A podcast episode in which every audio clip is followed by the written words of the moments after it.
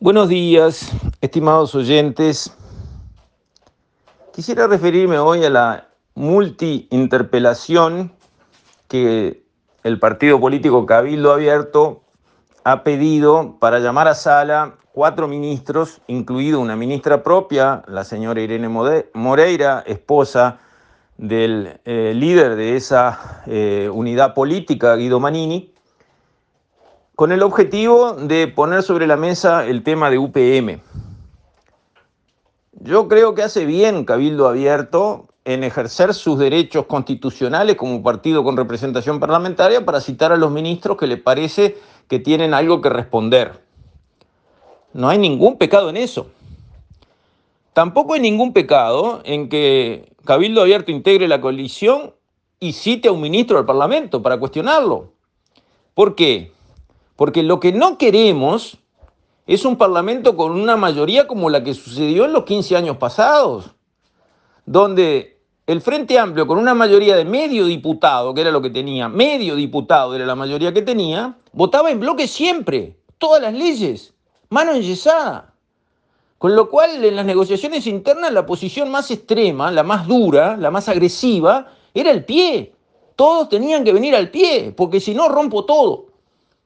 Entonces, grupos de izquierda a izquierda, con poquísima representación en cuanto a votos populares, un pequeño porcentaje del 50% que era el frente, quizás el 10% del 50%, o sea, el 5% de la población del país representada en el Parlamento, se hacían fuertes y controlaban y exigían y bloqueaban unas cosas y hacían aprobar otras.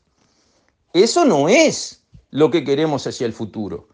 No es ese tipo de mayoría parlamentaria, en absoluto. Queremos gente que piensa, es libre y apoya lo que le parece de verdad. Y lo que no le parece no lo apoya. Y para saber si apoya o no apoya, tiene todo el derecho del mundo de llamar a los ministros, cuestionarlos, escuchar sus opiniones con la mente abierta, volverlos a cuestionar y finalmente decidir. Está perfecto, eso se llama democracia. Se llama ejercicio de los derechos parlamentarios. Está perfecto. No hay cuco. Y además, es saludable este ejercicio en este momento porque esos ministros van a tener que contestar cómo encontraron el tema UPM en sus respectivas carteras. Y ahí viene algo interesante y bueno para toda la sociedad, porque en los gobiernos anteriores el tema de UPM se trató con un secretismo absoluto o no. No se sabía nada. Era todo reservado. Había que negociar en un cuarto entre cuatro paredes y pobre del que filtrara la más mínima frase. Pero comprometíamos al país, firmábamos compromisos que exigían inversiones multimillonarias en dólares y dábamos beneficios fiscales y otorgábamos esto y nos comprometíamos a entregar lo otro. No de los que estaban gobernando, de todos nosotros. Y todo eso se hizo sin que nadie supiera qué estaba pasando, ni la oposición ni el resto del país. Lo cual para mí fue un error gravísimo. Y hay que decirle a estas empresas que a mí me sirve que vengan bajo ciertas condiciones. Decirle, mire, nosotros vamos a negociar lo que corresponda negociar en el marco de la ley uruguaya. Ahora, secreto ninguno. Si ustedes necesitan secreto para negociar con el gobierno uruguayo, vayan a otro país, negocien el secreto en otro lado. Acá no. Acá vamos a negociar a la luz del día. Si no les sirve eso, bueno, lo lamentamos mucho, pero nosotros no aceptamos contrapartes privadas que nos exijan secreto. ¿Por qué? Porque el Uruguay no es así. Porque nuestras fuerzas políticas no son así. Porque nos gusta la transparencia, nos gusta que las cosas se sepan si no hay nada que esconder. ¿Por qué hay que poner secreto atrás de negociaciones gobierno contra un privado? ¿Quién los manda? Eso sucedió exactamente así. ¿Me lo tienen que reconocer la persona del Frente Amplio o estoy diciendo algo que no es?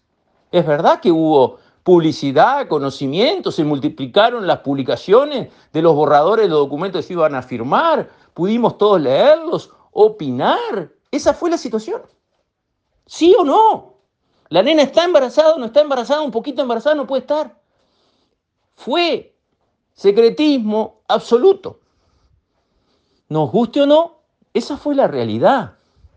Entonces, para echar luz sobre el pasado, no hay mejor solución hoy, ya que no se le pudo echar luz en su momento que hubiera sido lo mejor, que ponerle luz ahora. Vengan los ministros y cuenten qué saben ustedes de esto. Y tienen que saber bastante porque son los ministros de carteras involucradas. Diga, señor ministro, ¿cómo es este asunto? ¿Qué fue lo que se les prometió? ¿Qué fue lo que se firmó? ¿Qué fue lo que se dijo de cada parte? Muéstrenos la información a la que usted pudo acceder. Queremos conocerla. Me parece perfecto. Eso es exactamente lo que tenemos que hacer. No es el óptimo. El óptimo hubiese sido que se supiera todo cuando se negoció y antes de que se firmara.